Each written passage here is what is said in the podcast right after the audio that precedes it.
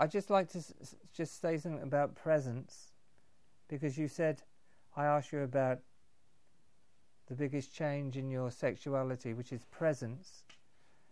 Where I come from, what presence is, when I, as awareness, live, I'm, I'm beginning to live or begin to live everything of a higher nature, of a deeper nature, when I begin to live those higher levels as man, in my body, with woman, those higher frequencies move in an energy we call presence. The more we live what is next in our innermost depth, the more presence we have. It's the activation, the living activation of a higher order of universal love and truth living in our bodies that is presence. What that does for a man is sex then is no longer something in his genital area alone.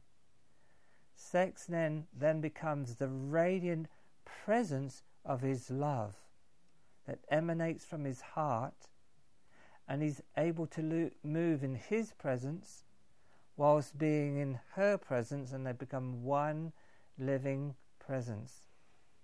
His love making then is on such a finer vibration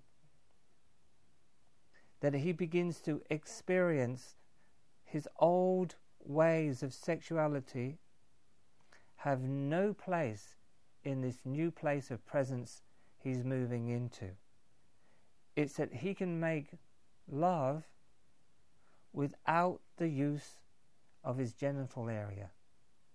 Because he's making love as love in the fullness of pure sexual energy, which has all of his body. The sexual energy is not just concentrated down in his phallus and his genital area, it's vibrant through all of his systems of his body.